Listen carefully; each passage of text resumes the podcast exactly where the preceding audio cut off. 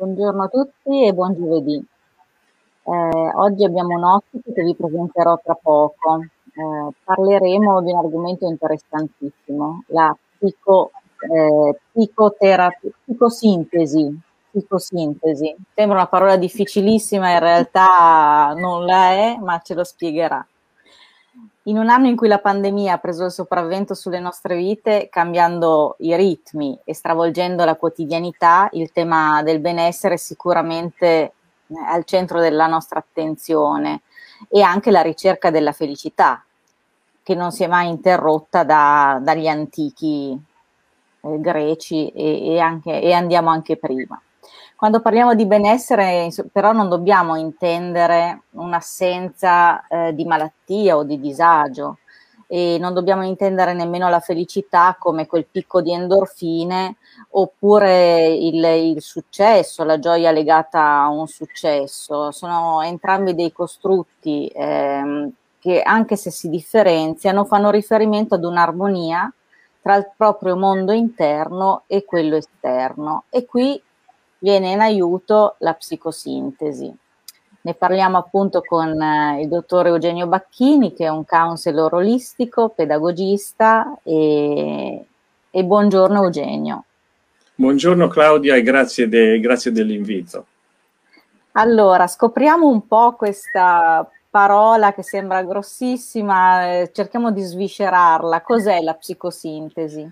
Allora, la psicosintesi è una teoria e prassi psicologica che si è sviluppata dalla psicanalisi. In effetti il suo, ehm, il suo fondatore, il medico fiorentino, il medico e psichiatra fiorentino Roberto Assagioli, è vissuto nel secolo scorso, anzi lui è, è, è nato nel 1888 ed è morto nel 1974. Perciò lui è stato uno dei precursori di quello che è ora eh, gli studi, per esempio, sulla psicologia della felicità e lui addirittura era stato nominato da, eh, da Freud, il, il, il, fondatore della psicanalisi, come suo rappresentante in Italia. Però poi si era staccato dalla psicanalisi perché se la riteneva un po' troppo limitante, cioè Sacioli era un tipo che era molto avanti con i tempi, eh, mentre la psicanalisi derivava dal nostro comportamento semplicemente da impulsi e dall'inconscio, da, da, da, traumi che avevamo visti ed era una visione molto me- meccanicistica, quello che faceva Sagioli è per esempio l'importanza per esempio dello sviluppo e dell'accrescimento della persona. E la, e la, e la psicosintesi ehm, è interessante perché c'è questo doppio aspetto, c'è la parte di psicoterapia, che chiaramente è, eh, è per chi ha, soffre dei disturbi, cioè di psicopatologia, e poi c'è anche la parte di crescita personale, è il metodo di autoformazione, per esempio con persone che non soffrono di psicopatologia, come me, come te, con chiunque altro, però che ogni giorno e quotidianamente nella nostra eh, nella nostra vita siamo a confronto con, le, con difficoltà, con traumi, con, eh, con, cose brutte che ci succedono e dobbiamo trovare il, i, i, gli strumenti e le risorse per andare avanti. Ecco, la psicosintesi, ehm, la psicosintesi è, è, è, una, è, una, visione che eh, mm, è una concezione che è un metodo di autorealizzazione che si riferisce proprio alla, alla, pienezza delle quattro sue dimensioni, fisica, emotiva, mentale e spirituale, perciò posso dire che Assagioli aveva una concezione olistica già a, agli inizi del Novecento. Ecco. E ci insegna praticamente a tenere a bada le emozioni. Ci insegna, sì, siccome eh, la, noi siamo, ecco, una, una, cosa interessante perché cioè, la psicosintesi è stato l'unico, eh, è uno dei pochi, um, una de, delle poche eh, prassi psicologiche che si è sviluppata autonomamente in Italia, perché quelle altre vengono tutte o, dalla, o dall'Austria, Freud e, e, dalla scuola della psicanalisi, e dalla, dalla Germania o dagli Stati Uniti. E quello, la, la concezione di ehm, l'idea di Assagioli era che la nostra personalità non è un monolite, La nostra personalità è fatta di piccole subpersonalità, di tante forze psichiche, di tanti atteggiamenti, di tante, di tante cose, cui, e noi lo possiamo vedere tutti i giorni, che cambiano continuamente. Cioè noi possiamo vedere che quando siamo, per esempio, in una situazione formale, noi siamo sempre noi. Io sono sempre io, ma mi comporto in un certo modo. Quando sono con gli amici, sono sempre io, ma mi comporto in un altro modo. Metto in atto altre parti di me. E quando sono con la mia famiglia lo stesso, quando sono eh, allo stadio, quando sono al lavoro, quando, quando ho un momento di difficoltà, eh, reagisco in un certo modo. Ecco. E questo, ehm, e allora questa molteplicità eh, molte volte ci può creare dei problemi perché noi ci possiamo identificare soltanto con una piccola parte di esse, con degli atteggiamenti. E allora eh, la, l'auto-osservazione eh, fa in modo di riuscire a conoscerci meglio, a capire quali sono gli atteggiamenti, a capire quali sono le situazioni che ci mettono in difficoltà e poi riuscire allora a creare e a gestirle. In modo di, perché noi col nostro comportamento ci creiamo delle, delle reazioni automatiche agli eventi e alle situazioni. Ormai reagiamo come automatismi. E invece eh, in quel modo riusciamo a a, scegliere come, come, come agire, perché riusciamo a creare una piccola distanza fra quello con cui siamo identificati e fra la situazione. Possiamo fare un piccolo esempio? Sì, diciamo che, ehm, per esempio, lo dico perché eh, appunto mia figlia ora ha dato l'ultimo esame all'università e l'altro, esame era completamente, eh, lei si, si, era bloccata, aveva preso dal panico. Allora può succedere, ci sono delle situazioni che ricorrono, io per esempio anche quando facevo l'università c'erano persone che erano molto più preparate di me che però arrivate davanti al professore si bloccavano. E allora cosa succede? Che quando tu eh, in, in questo modo eh, cosa fa la dà degli esercizi in modo che noi riusciamo a conoscere e capire e a vedere, eh, anche perché queste, tutte queste situazioni, queste, tutte queste emotività hanno delle reazioni fisiche. Cominciamo ad osservare, prima di tutto cominciamo a ehm, progettare, cominciamo a prevedere quello che ci sta succedendo, sappiamo che ci sta succedendo possiamo cominciare col rilassarci, ecco ora se faccio l'esame, vedo il professore, so che posso avere una, una, reazione difficile. E allora comincio a respirare. In questo modo cosa succede? In questo modo succede che io riesco a gestire, io vedo questa, eh, questa emozione che sale, ma riesco a trovare uno spazio per poterla gestire. Un, altro, un altro esempio può essere quello della rabbia diceva mi sembra Aristotele, tutti siamo capaci di arrabbiarsi, però arrabbiarsi in che misura? Per quanto tempo? Con che persona? E in quale modo è veramente un'arte? Tutti possiamo arrabbiarci, ma eh, possiamo, eh, conoscendoci e osservandoci, possiamo arrivare a un modo per gestire la, la rabbia. Cosa vuol dire? Che noi non arriviamo mai al livello di guardia c'è un livello di guardia che superato il quale, e ci è capitato più o meno a tutti, diciamo e facciamo cose che poi ci pentiamo, perché non ne abbiamo più il controllo. Ma se io so e conosco i, e vedo i primi segnali, quando mi auto-osservo e vedo i primi segnali della rabbia, che possono cominciare con i segnali della, delle emozioni, sono degli, eh, dei segnali automatici che coinvolgono anche il nostro fisico comincio a sentire il cuore che batte, comincio a sentire il respiro. E allora che posso fare? In quel modo, prima che eh, arrivi al punto di non ritorno, io posso cominciare diciamo, a respirare, cominciare a portare l'attenzione sul mio fisico, cominciare a dirmi attenzione a non arrivare. Già questo ti, ti, ti disen, disidentifica eh, dalla rabbia. Questo vuol dire che invece di arrivare a un punto in cui fai delle cose, insulti le persone, addirittura eh, riesci a esprimere la tua rabbia in un modo che è socialmente accettato. Per esempio, poi invece di, di, di, di, insultare la persona davanti a me perché sono arrabbiato, posso dire guarda, quella cosa che hai fatto non mi sta assolutamente bene. In questo modo io esprimo la mia rabbia, capito? Però in una maniera accettabile riesco ad averne il controllo, perché le emozioni non si soffocano.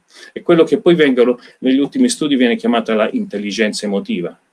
cioè riuscire a riconoscere la tua situazione, riuscire a riconoscere, per esempio, ecco il metodo di auto-osservazione, osservandoci tutti i giorni, magari eh, facendo anche una, un, una cosa molto semplice. Io mi osservo durante la giornata e mi segno i momenti di difficoltà o di, eh, o di quelli positivi, no? più importanti. A sera me li segno, guardo, gli dico che, che è successo in questo modo, oppure posso farlo in un altro modo. Ecco, in questo modo io comincio già a riorientarmi per affrontare la situazione in un altro modo. L'arte dell'arrabbiarsi, mi sono segnata questa cosa qui che mi piace molto. E in effetti la rabbia è, è una emozione che insomma ci tocca a tutti, eh? a parte che i buddisti dicono che noi abbiamo eh, non so quanti, quanti, mondi dentro di noi, quindi quando io dico io e tutte le Claudie non sbaglio perché siamo, cioè, siamo, siamo è, come diceva, è, come diceva, Sagioli, queste sono le subpersonalità di cui parlava Sagioli, capito? Siamo tanti, ci sono tante voci dentro di noi, ognuno di noi è una folla e ognuno reclama la sua visibilità, sono forze psichiche. Ecco perché è, è, è, inter- è, importante anche cominciare a guardarsi dentro e a dare spazio, no? anche magari alle cose che magari non ci piacciono di noi e, c- e cerchiamo di, di, di, tenere in un angolo, no? ma queste forze ci sono e vogliono essere fuori. Allora, uh, tirarle fuori, confrontarci, sì, anche se può essere doloroso, per esempio, eh, il, io, io, io, io dico che, per esempio, personalmente io avevo dei grossi problemi col senso di autorità, non riuscivo a farmi imporre, capito? Perché, perché identificavo l'autorità con eh, la, l'essere duro, capito? Il farmi obbedire eh, a voce alta. E invece mi è successo che una volta io ho lavorato anche in riabilitazione psichiatrica, mi ricordo c'era uno, questo, questo, questo, paziente psichiatrico schizofrenico che era una, una, bestia e lui diceva, era un Marcantonio alto due metri, diceva io quando voglio uscire da una struttura che faccio? Io rompo il naso a qualcuno. Così. E un giorno mi avevano detto, te guarda, te questo devi fargli fare, non mi ricordo che cosa doveva fare, doveva fare tipo un lavoro, eccetera. No? E allora io chiaramente davanti a lui dov- dovevo trovare una strategia per, per, riuscire a farglielo fare. E allora a un certo punto disse, tu non vali niente, no? mi diceva sempre. E allora gli dissi, guarda, tu Pietro mi devi, mi devi dare una mano. Io ho bisogno del tuo aiuto perché io devo farti fare questa cosa, il mio lavoro, però se tu non me lo fai, a me mi licenziano. E allora quello cambiò tutto, capito?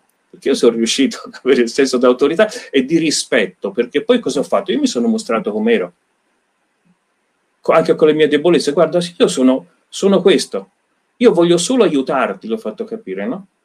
Perciò non ti impongo niente, e però ti faccio capire che e in questo modo poi c'è anche quello che viene, si sviluppa l'empatia, no? la capacità di sentire l'altro, la capacità di dire guarda io sono indifeso, sono così come sono, no, non ti faccio del male, capito? E allora questo piano piano eh, sono riuscito appunto, a, il problema dell'autorità l'ho risolto in questo modo, dicendo guarda mi devi dare una mano, e ho fatto fare quello che volevo. E perciò noi siamo, capito, anche se sta appunto questa cosa è stata dolorosa, però alla fine io ci ho fatto, diciamo, lo, mi ci sono confrontata e l'ho accolta come ero ho trovato la mia modalità. Mm? Per esempio la persona, perché quello che noi consideriamo difetti, come per esempio la persona molto introversa, no? Può magari cambiare questo in riservatezza, che non sia una cosa rigida che ti blocca, capito?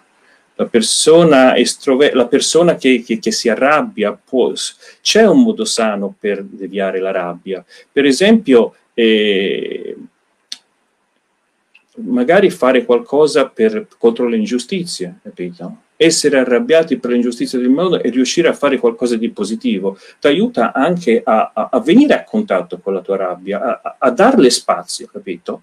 E a riuscire a gestirla meglio. E così con tutte le emozioni. E così con tutti i vari mondi e personaggi che sono dietro di noi. E poi riguardo appunto alla rabbia, alla paura, queste cose ci sono, ci sono i, appunto, parlavi dei buddisti, ci sono buddisti tibetani che, che parlano di emozioni distruttive. Le emozioni distruttive sono quelle che ci fanno male, in effetti. Troppa rabbia, troppa paura l'ansia, l'angoscia, hanno visto le, le, ultime ricerche delle neuroscienze che eh, hanno problemi con il nostro sistema nervoso, con il nostro sistema ormonale, hanno, abbassano il sistema immunitario, capito? Perciò uno non è che si ammala, dice eh, è stressato, si è ammalato perché è di stress, non ci si ammala di stress, ma se uno è troppo stressato abbassa, abbassa eh, il suo sistema immunitario e, e le difese del sistema immunitario, allora è più facile che uno prenda le malattie. Quindi soffocare comunque le proprie emozioni cosa porta a lungo andare? Soffocare non si può soffocare perché sono delle forze. Infatti non si devono soffocare, si devono, ma si devono riuscire a accogliere, dargli spazio. E questo si può fare semplicemente con delle, per esempio, pratiche di visualizzazione. Come dicevo, spostare l'attenzione disidentificandoci. Quando noi siamo identificati con un'emozione, con la rabbia, con la paura, completamente. Noi siamo nel, in balia di questa, noi non controlliamo più niente. Come possiamo avere il controllo? Possiamo avere il controllo quando riusciamo a spostare la nostra attenzione dall'identificazione alla disidentificazione. Come facciamo? Semplicemente degli esercizi, degli esercizi per esempio di respirazione lunga, perché ogni emozione attiva il sistema nervoso, perché le emozioni sono, eh, sono dei meccanismi di difesa e di sopravvivenza, come per esempio una gazzella o come un leone, che, che eh, la gazzella quando vede il leone ha quell'attimo di adrenalina e, e, e, e comincia a scappare perché eh, perché si mette in moto tutto, tutto, il corpo, tutto il fisico, no? in modo da avere, da avere la, la, la, necessaria energia per riuscire a ehm, disattivare, a, a, a, uscire dal pericolo. Però se quello che succede a noi, mentre, mentre oh, ho letto un bellissimo libro di un biologo che, che, si chiama appunto Come mai le zebre non hanno nucera, perché quando è finito quel, quel, quel pericolo, la zebra poi il, il fisico ritorna nel suo stato naturale. Quello che facciamo noi invece è che creiamo queste emozioni e questo stress anche pensandoci. Cioè, eh, se riceviamo una cartella esattoriale, se siamo fermi nel traffico e facciamo tardi un appuntamento, noi sviluppiamo lo stesso meccanismo della zebra, ce lo creiamo da noi anche se il pericolo non è lo stesso, non siamo in pericolo di vita, però queste cose vengono automaticamente. Ecco perché è importante in questi momenti avere quelle strategie che possono essere un, quando si dice, ecco, prima, quando sei arrabbiato, conta fino a 10 e poi parla. Perché? Perché se riesci a farlo va bene, perché in quel, contando fino a 10 te riesci a controllare la tua reazione, crei uno spazio. E allora quando troviamo in, una, in un'emozione intensa, quando troviamo in, un, in uno sforzo di stress, eh, le tecniche, parlavi di buddismo, come la meditazione. La meditazione, quella più semplice, non è altro che ora si parla di mindfulness, no? Io lo faccio da 40 anni, a quei tempi si chiamava meditazione. Mindfulness va bene, cosa vuol dire mindfulness? Presenza mentale. Portare la tua mente in quello che ti succede qui e ora e guardarlo in maniera non giudicante. Perciò non è che dici, ah, sono arrabbiato, cosa mi succede, ci ho costato un'altra volta e comincio a darmi anche delle bastonate psicologiche. Dico, respiro, sono nello stato di rabbia, mi concentro sul corpo, sul respiro, perché poi il, il nostro corpo, il nostro respiro sono l'ancora più forte, no? È presente quando ti fa male una spalla, no? E tutti vengono a darti una botta proprio lì. Ah, sì. Perché, oppure quando c'hai il mal di denti, non ti preoccupare, tutta l'attenzione è lì, non è dall'altra parte, no? Mm. E lo stesso noi riusciamo a esercitarci a allenare la nostra attenzione. Come si va, per esempio, in palestra per, per, essere sani? Si fa la bicicletta, camminiamo, andiamo in palestra per il nostro fisico. Dobbiamo riuscire a fare anche questo per la nostra mente. Avere una certa igiene mentale vuol dire capire quali sono le caratteristiche, quelle nostre caratteristiche, usare degli esercizi, come anche il diario, no? per tirare fuori quello che abbiamo dentro, perché ti, scrivendole queste cose poi riusciamo a buttarle fuori come io come faccio come lavoro di counseling, io non faccio psicoterapia, perciò io no, non cambio le persone, io do l'opportunità alle persone di tirare fuori quello che hanno. Tirandole fuori, evidenziandole già, le circoscrivi. Quando le circoscritte, crei uno spazio. Quando hai creato uno spazio e non sei più identificato, trovi anche la strategia per affrontarle o puoi re- realizzare che quello che pensavi che fosse un, una montagna in effetti è qualcosa che può essere benissimo affrontabile. Però non è che succede, anche questa è una, eh, come eh, uno non, non, non riesce a, no, non va alla maratona, capito, allenandosi un mese, anche questi esercizi hanno bisogno di continuità sono molto semplici, per esempio ci sono degli esercizi di visualizzazione, ecco per esempio che uno può essere, uno chiude gli occhi, guarda una lavagna, immagina una lavagna e immagina di scrivere il proprio nome. Mm. Oppure scrive un... Eh, questa è un'immaginazione visiva, no? E, oppure scrive un, una cifra, no? dei numeri e poi li legge al contrario oppure prova a immaginarsi delle, eh, delle forme geometriche e visualizzarle. Non è molto e questo cosa fa? Queste questo, visualizzazioni cosa Queste visualizzazioni aiutano a concentrare la mente e la tua attenzione su qualcosa e non sul chiacchiericcio mentale. Perché? Ah. La nostra mente è fatta per produrre pensieri, noi pensiamo sempre, ricordi, no? Che è fatta mm. così. E molte volte queste cose ehm, questi pensieri catturano la nostra attenzione mm? e noi eh, ci andiamo dietro e perciò ci facciamo dei film. Ah, quello mi ha guardato male vuol dire che ce l'ha con me. E allora quel collega, capito, ogni volta che guarda, che mi guarda, pensa che ce l'abbia con me, ci faccia. E allora io mi creo, capito, una, una cosa contro di lui e comincio a trattarlo male. Mentre invece poi, se approfondisco la cosa, vedo che questo era soltanto una mia idea, capito? In questo modo eh, domandarsi anche quello che vedo è reale? Avere, non dare retta alla prima cosa che ti salta in testa subito, ma riuscire a eh, vederlo da altri punti di vista, perché io mi posso sbagliare. La mia visione del mondo è un punto di vista limitato.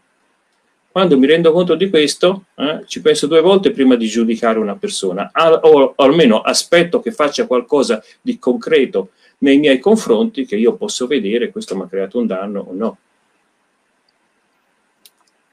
Vabbè, molto, molto interessante. Quello che vedo è reale. Questa domanda me la sono segnata perché è veramente interessante. Sono veramente in connessione perché noi, ecco, un'altra cosa, della, un'altra Mm, dicevo della meditazione, mindfulness, momento presente. Noi non siamo mai nel momento presente. C'è un vecchio detto zen che dice quando mangi, mangia, ma quando noi mangiamo, siamo veramente attenti al sapore, mastichiamo per bene, siamo completamente concentrati con il nostro cibo in quel momento oppure guardiamo il telefonino, guardiamo la televisione, pensiamo alla bolletta che ho da pagare, penso, penso a, alla litigata che ho fatto col mio capo, penso che porca miseria io devo, devo essere già a questo appuntamento, chissà cosa mi succede, capito?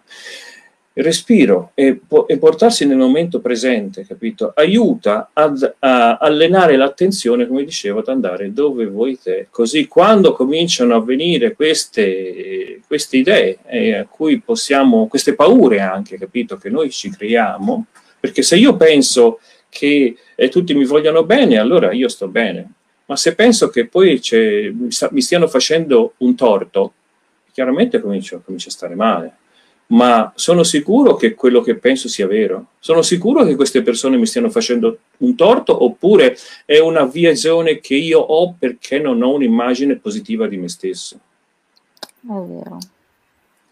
Allora non viene pensare, per esempio, a un altro esercizio della psicosintesi sulle visualizzazioni, se sono anche le visualizzazioni, per esempio, auditive. Chiudere gli occhi e sentire una voce che ti chiama, sentire una canzone, le visualizzazioni, cioè le visualizzazioni su tutti i cinque sensi. E una delle visualizzazioni, capito, che, che mi piacciono di più, per esempio, sono, eh, per esempio, una che, che, uso molto è quando sono un pochino eh, agitato. Quello che faccio è chiudo gli occhi, io sono nato al mare, sono un uomo di mare, capito? Perciò io mi immagino di essere in una, su una spiaggia, no? Scelgo il sole all'orizzonte, chiudo gli occhi, comincio prima di tutto a respirare. E il respirare, il respirare eh, profondamente, cosa fa? Siccome dicevo che le emozioni attivano dei meccanismi automatici no? di, uh, di incremento di energia, capito? Per cui eh, il respiro si fa più corto, il battito del cuore si fa più, si fa più forte, mi viene la pelle d'oca, si blocca la digestione, tutto si fa perché que- quello è un segnale di sopravvivenza. Io respirando comodamente già dà un segnale al corpo di rilassamento, perché interrompo questo meccanismo, no?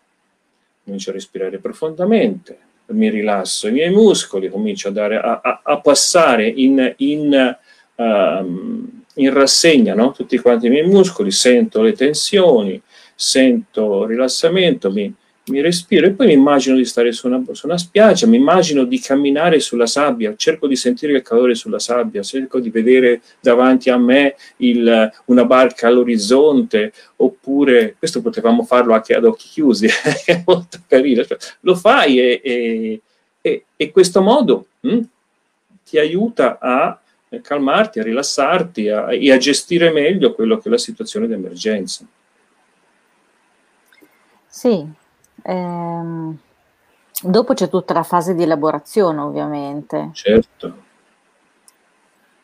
Cioè, la, la, la, la eh, elaborazione che uno si fa da sé, capito? Cioè io non è che, a differenza, dicevo, della psicoterapia, quello che faccio io è dare l'opportunità a una persona di, attraverso un atteggiamento di completa apertura di non giudizio, dici guarda io non ci giudico, sono qui, facciamo un percorso insieme. Io sono qui per darti la possibilità di tirare fuori tutto quello che c'hai e di risistemartelo, capito? Per esempio quando dice ma dottore che devo fare? Allora, tu cosa pensi di fare? O lei cosa pensa di fare? Ma io veramente, io non posso dare risposte perché questa è la tua situazione. Tu, io ti aiuto a trovare le risorse, no? E le risorse le puoi trovare creandoti un pochino di calma attraverso gli esercizi di respirazione, attraverso gli esercizi di visualizzazione, scrivendoti un diario, facendoti magari, svegliandoti la mattina 5 minuti prima, facendo 10 respiri e cominciare a fare una visualizzazione in cui tu pensi che vada tutto bene, capito? Che la vita è bella, cominci a vedere il sorgere del sole, hm? cominciare magari a fare anche una visualizzazione di qualcosa di, di, positivo, quello che ti piace, una bella immagine, se sei religioso poi puoi, puoi immaginarti un santo, puoi immaginarti Gesù, puoi immaginarti Buddha, puoi immaginarti quello che ti pare, ma serve già per cominciare a dare un orientamento alla giornata. E poi alla fine della giornata quando ti sei visto e quando cominci ad osservarti e dire ma questa cosa qui che mi è successa avrei potuto fare in un altro modo? In che modo?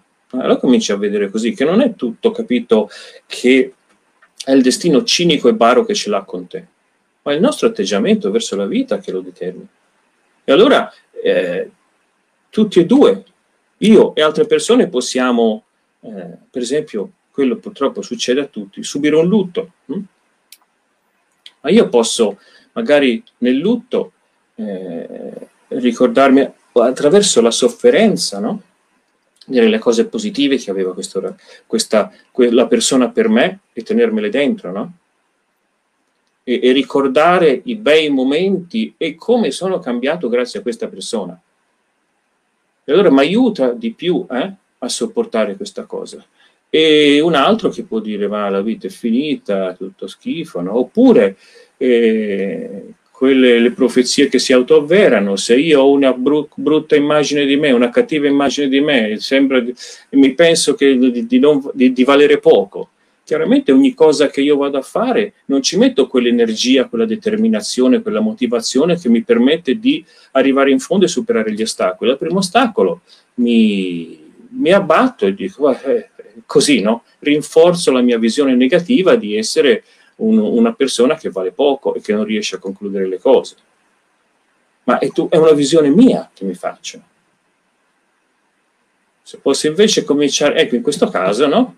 Posso cominciare a dire alle persone, senti, visto che tu sei focalizzato sulle cose negative, perché non cominci a segnarti due o tre cose positive che, che ci sono nella tua vita, no? C'è delle persone che ti vogliono bene, c'hai degli amici, c'è una famiglia, c'è un lavoro che bene o male può anche non piacerti, però ti dà da mangiare, da pagare le bollette. E c'hai un hobby, non ce l'hai, trovati un hobby. Cioè cominciare a cambiare e, e riorientare la persona a vedere anche nella vita qualcosa di positivo, perché la, si parlava di Oriente, no? Yang e Yin. La luce e il giorno, la felicità e la sofferenza fanno tutte e due parte no? della, delle nostre vite, perché nella vita noi, eh, noi eh, abbiamo avuto, siamo caduti no? tante volte, tante volte abbiamo avuto delle sconfitte, abbiamo avuto dei lutti, abbiamo avuto delle, delle cose che ci hanno fatto male, dei tradimenti, tutto il resto. No?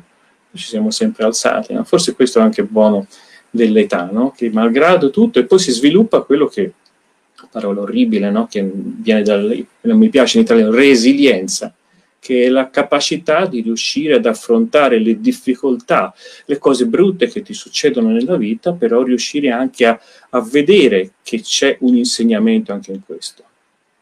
Che anche da questo poi, anche se lì per lì non lo vedi, ma te lo puoi dire, io lì per lì non lo vedo, ma so che poi elaborando per esempio il lutto io potrò vedere qualcosa di buono, cioè il lutto è la cosa penso più, più devastante che ci possa capitare perché uno perde un genitore, perde un fratello, perde un amico, eccetera. E, e, lì non c'è rimedio, capito? Perché quello non c'è più. E allora però di cosa mi dice questo nella mia vita? Quando, quando, io faccio un errore, quando mi succede qualcosa di brutto, che cosa mi vuole dire la mia vita in questo momento? Io ho cominciato a chiedermelo, capito? E, e allora ho cominciato a vedere le cose da un altro punto di vista. Bisogna comunque avere voglia di lavorare su se stessi. Questo nessuno può fare il lavoro per te, come dicevo prima, no? Che devo fare, dottore? Cosa vuoi fare? Se poi, poi, succede che dopo due volte non viene più perché, perché molte persone stanno male, no? Però nella loro stare male hanno la loro zona di comfort. Hanno paura che se vanno fuori, chissà cosa mi succede. Hm? E invece, capito, anche qui bisogna, bisogna, rischiare un pochino anche con noi stessi, no? andare fuori i nostri confini. Eh, c'è una bella immagine che mi piace molto, anzi due cose che ti dico, che una volta ero a un seminario no, con un Steven Gilligan, che è un famoso eh, psicoterapeuta americano, e mi ricordo quello che ci disse, no? invece dice, eh, voi non vi rendete conto, ma eh, se qualcuno di voi non ci fosse ora, capito? La nostra diversità arricchisce il mondo. Se soltanto uno di voi mancasse, il mondo perderebbe qualcosa. È lo stesso per noi, capito? Con i nostri pregi, con i nostri difetti, sono quelle cose che ci rendono unici. Come tutti abbiamo un naso, due occhi, capito, eccetera, però sono tutti diversi, sono messi in modo diverso, no? Come la nostra, anche la nostra dal punto di vista della struttura della nostra psiche. Tutti quanti siamo più o meno estroversi, siamo più o meno... Abbiamo tutti gli stessi elementi combinati in una maniera diversa. E allora questo... E, e, e allora poi ti dicevo l'ultima cosa che diceva Sagioli, ci, eh, riguardo appunto al rischiare uscire, a, ad avere il coraggio di uscire dalla nostra zona di comfort ed andare a esplorare altre cose di noi stessi, che lui faceva la metafora, dice, come se noi vivessimo in una grande villa, no? Ma noi ormai siamo abituati a, vive, a vivere in tre stanze, nella camera da letto, nel bagno e nella cucina. E viviamo sempre qui pensando che questo sia il nostro mondo. Poi a un certo punto cominciamo a vedere che c'è una scala, ma la scala è buia. E io ho paura di andare. Però un giorno prendo coraggio e voglio andare a vedere cosa c'è sopra questa scala. Arrivo, e vedo che c'è una stanza, apro le finestre e la stanza si illumina una bellissima stanza. E allora da questo vado a un altro, in un'altra stanza, apro quest'altra finestra e vedo che c'è un'altra bellissima stanza e poi salgo un piano, un altro piano, finché arrivo al tetto e arrivo a vedere le stelle. E questo Bello. è quello che è il, nostro, è il nostro lavoro che dobbiamo fare su di noi. È un lavoro che non finisce mai, è un lavoro che, in cui si cade, come, ma tutte, come tutte le cose, ma dobbiamo accettare anche, questo è anche un, purtroppo un, un segno dei tempi, no? in cui abbiamo degli... Eh, degli, de, de, dei condizionamenti culturali che ci dicono che tutti dobbiamo essere belli, giovani, felici, in forma e tutto il resto. Ma la, la felicità cos'è? La felicità è la capacità di avere tipo un senso di, di coerenza nella tua vita, di sapere che e la tua sicurezza qual è?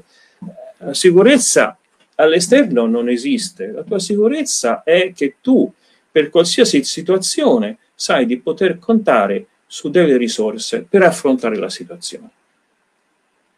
E questo ti deve creare un tipo di sicurezza, con questo ti aiuta a, anche a vivere meglio, capito? Anche ad accettare quello che sono le sconfitte, anche quello che accettare quello che sono le tragedie, anche quello accettare la sofferenza e, il male che, che, ci, che, ci, che ci può capitare.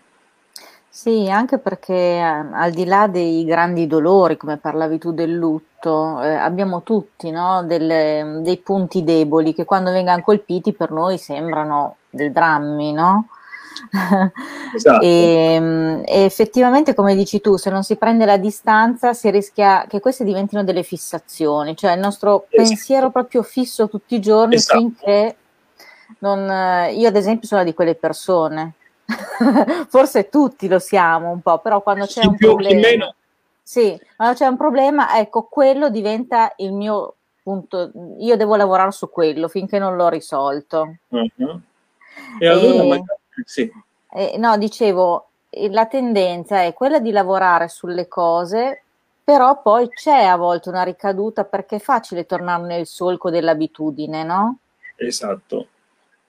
E, e bisogna continuare a lavorare, è faticoso. Bisogna continuare ad andare avanti perché le abit- esatto, perché ah, come diceva appunto un altro, un altro seminario, dicevo, ma voi eh, noi facciamo tutte queste cose, io non parlo di cambiamento perché non, non, non si diventa diversi da quello che è, riusciamo, però ci arricchiamo, capito? riusciamo a conoscerci meglio, a tirare fuori delle cose, a esplorare altre stanze, a tirare fuori nuove, nuovi, nuovi, nuovi, strumenti, capito, per conoscerci e per, per, per, andare avanti. E appunto le abitudini sono delle cose, ecco, creare nuove abitudini, sostituire le vecchie abitudini come le buone abitudini, con delle buone abitudini. E questo ci vuole un certo tempo, no? Mm. Dicono chi 21 giorni, chi anche di più, però se uno fa una cosa per 21 giorni, eh, quotidianamente, poi alla fine questo crea una, una, un'abitudine e questo ci diceva, ragazzi pensate, eh, ragazzi non eravamo proprio ragazzi, però dicevamo, voi pensate, cioè, cioè, ci avete messo tutta una vita ad essere quello che, che siete e voi pensate in, pochi, in, poco tempo, capito, di toglierlo voi. No, cioè, voi, noi abbiamo costruito una corazza cioè, noi tutti ci siamo costruiti una corazza perché tutti chiaramente la, la nostra, tutte le nostre insicurezze, essendo, essendo uomini, essendo persone, essendo, facendo parte de, de, de, dell'umanità, essendo animali sappiamo che siamo soggetti, appunto come diceva il Buddha, alla malattia, alla vecchiaia, alla morte. Già questo ci rende limitati. In, in, inoltre il nostro pensiero non è illimitato, non è onnipotente, capito? Abbiamo tutti un pensiero limitante che ci fa vedere le cose in maniera, in maniera limitata. E allora per uh, tutto quello che siamo sono tutte le risultanti di, quelli, di quei comportamenti e di, quelli, e di quelle strategie che abbiamo messo per poter andare avanti. Però queste strategie a un certo punto hanno, hanno sono diventate una gabbia, sono diventate qualcosa che ci costringe, no? E allora ci sentiamo che c'è qualcosa che non va. Però abbiamo paura, no? Ormai questa è anche la mia corazza, è quello che mi protegge, però anche quello che mi limita. E allora qui bisogna avere il coraggio di fare il passo e piano piano cominciare a levigare, cominciare ad aprire un pertugio, piano piano, e poi quando si comincia a avere la luce, magari con dolore e con sofferenza, perché rendersi, confrontarsi con, perché tutti noi sappiamo come siamo, facciamo finta di non sapere, nascondiamo diciamo, la polvere sotto il tappeto, ma la polvere è lì. Per, però allora quando riusciamo a tirare su no, e, e, e affrontare anche questa nostra cosa che non ci piace di noi perché noi pensiamo che non piace agli altri, mentre invece noi siamo più leggibili all'esterno di quello che pensiamo. Cioè noi siamo, noi siamo leggibili, allora bisogna avere il coraggio anche di affrontare queste cose e magari vederle come, ecco, con, con, con l'occhio di una madre no? che vede il suo bambino. Il suo bambino può essere bello, brutto, può essere malato, può essere deforme, è sempre il suo bambino. E lo stesso dobbiamo noi coltivare questa, uh, questa accoglienza, no? perché se non ami te stesso come fai ad amare gli altri? E, e così poi tirare fuori appunto e, e confrontarsi e così. Eh, una volta appunto c'è un altro libro di un, di, un, di un, maestro buddista che diceva proprio Shambhala, la via del guerriero, diceva qual è il coraggio del guerriero? Il coraggio del guerriero è non aver paura a mostrarti come sei, anche con le tue debolezze. Se tu ti mostri come sei, non hai niente da, non, niente, non nascondi niente. Sì, puoi essere vulnerabile, certamente, però puoi essere sicuro che tu trasmetti un senso di autenticità. Tanto non possiamo piacere a tutti. Le persone che ci vogliono mettere i bastoni fra le ruote ce li mettono senza dubbio, però le persone che ci vengono incontro sanno di poter, ci vedono totalmente, ci accettano per quello che siamo. No? Del resto anche noi accettiamo le altre persone, gli amici, per quello che sono i loro pregi, ma anche per i loro difetti. Capito? Un'amica è sempre un'amica. Sì, infatti. infatti. Secondo te, eh, dopo questo, siamo ancora in mezzo alla pandemia, non si capisce se non ci siamo ancora usciti, non, dove siamo. Comunque si pensava che ehm, avre- la società sarebbe molto cambiata. Io ho una mia teoria, che nella realtà questo cambiamento positivo, cioè che questa evoluzione, sì, per alcuni c'è stata, ma non nella quantità, diciamo, come tutti pensavano. Invece tu come la pensi? A questo riguardo? Io la penso esattamente come te, perché al di là delle, purtroppo ha avuto un decorso che per esempio all'inizio abbiamo tutti sopportato la pandemia, anzi per me è stata una cosa bella perché io facevo, c'ho, c'ho, c'ho la mia chitarra, c'avevo più tempo per suonare, leggevo dei libri che non avevo letto, perciò per un paio di mesi mi sono fatto praticamente un paio di mesi di vacanza, anche se poi cioè, ne, ha, ne ha risentito lo stipendio poi c'è stato l'estate, no? la seconda cosa, perciò andrà tutto bene, andrà tutto bene, è stato molto bello questo, questo senso di solidarietà. Poi però c'è stata poi la ricaduta e questo è stato molto più difficile, anche perché poi ho cominciato a vedere, a conoscere persone che avevano, che, che, che sono state male, persone che hanno perso familiari, capito? E, e, soprattutto anche perché poi c'è stata, forse anche perché mentre invece di esserci una voce sola che ci spiegava le cose c'era un, uno di questi virologi con, dietro l'altro, no? diceva ah non vi preoccupate il virus è sparito quell'altro invece moriremo tutti, e, capito? Questo disorienta le persone, perciò ci sono, ci sono quelli che l'hanno vissuto come eh, capito, si, si sono fatte, io ho cercato di viverla nel modo più positivo possibile, capito, nel modo più accettando questa cosa e cercando di tirare fuori tutte le mie risorse. Altre persone, eh, allora chiaramente quando non riesci, quando non riesci a, um, a reggere, no? Quello che è eh, l'incertezza di quello che ti, ti, può capitare, allora ti crei le fantasie. Il virus non esiste, questa è una dittatura sanitaria, questo lo fanno apposta per governaci, ci mettono il microchip nel vaccino per controllarci, ti controlli a fare il telefonino, sanno dove sei, fai un pagamento elettronico. Però sì, andrà tutto bene, niente, ci, sarà, ci vorrà tempo, ci vorrà tempo per perché poi ci sono anche altre persone che hanno questa ambivalenza, da una parte vogliono la libertà, finalmente andare fuori, dall'altra però hanno paura, capito? Che succede con la malattia. Perciò ci vorrà molto tempo per digerire tutto questo, penso anch'io. E dobbiamo cercare di, di, di, di Ecco, soprattutto ecco, quello che poi noi siamo latini, siamo italiani, perciò noi abbiamo bisogno del contatto, del contatto fisico, del ritrovarci. Questo, questo, è quello che mi, anche a me è quello che mi ha mancato di più, capito? C'è una mamma a 92 anni che sta a Grosseto, sono potuto darla a vedere due volte l'anno scorso, questo, questo mi ha dato fastidio. E perciò c'è questi, questa, questa ambivalenza, di dire ah, vado fuori, voglio la libertà, però odio che mi succede. Mm-hmm. Perciò ci vorrà, ci vorrà, tempo e ci vorrà, io sono disponibile per, se ci sarà bisogno di persone come me, come noi, capito? Per, per, capire come affrontare anche il disagio, capito? Il disagio non lo puoi mandare via, lo devi affrontare, lo affronti sapendo che tu hai delle capacità di resilienza, le trovi dentro di te, capito? Le forze del resto può essere capitato a tutti, no? Che ci troviamo in una situazione di difficoltà proprio con le spalle al muro e, e a un certo punto ci viene fuori una, una forza, una determinazione che riusciamo a, a risolvere e poi diciamo ma come ho fatto? Hai fatto perché queste cose ci sono dentro di noi, però non, li, non le sfruttiamo mai. Bene Eugenio, io ti ringrazio tantissimo, volevo chiudere questa diretta con un commento di Tonina che dice ci vergogniamo delle nostre debolezze, si riferisce... È vero. Eh. Invece dobbiamo accogliere le nostre debolezze perché le nostre debolezze sono come i nostri occhi, sono come il nostro naso, capito? Non tutti siamo perfetti, al di là di quello che ci dice la pubblicità, capito? Anche se c'hai eh, il naso, il, tanta parte poi una, una, bella persona è quella appunto che, che, tu senti davanti a te, che è una persona autentica e sincera, capito?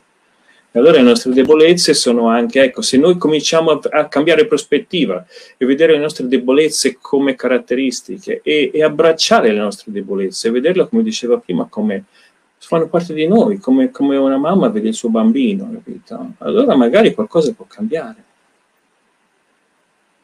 Sì, poi come dici tu, non si può piacere a tutti. Questo a volte fa soffrire perché tu vorresti piacere anche certo, a tutti, certo. eh, o magari però bisogna anche accettarlo. E, la quindi, dura eh sì, e la dura realtà è questa, ma ce ne faremo di una ragione anche per questo. Esatto, esatto. Grazie mille Eugenio, eh, c'è il tuo sito, quindi chi vuole mettersi in contatto con te per eh, approfondire questi discorsi di psicosintesi, delle teorie, delle pratiche soprattutto, eh, ti potrà contattare. Grazie mille, grazie a voi che ci avete seguito. Grazie a tutti, grazie della vostra pazienza di avermi ascoltato, grazie a Claudio di avermi invitato. A presto, ciao. Ciao, buona serata.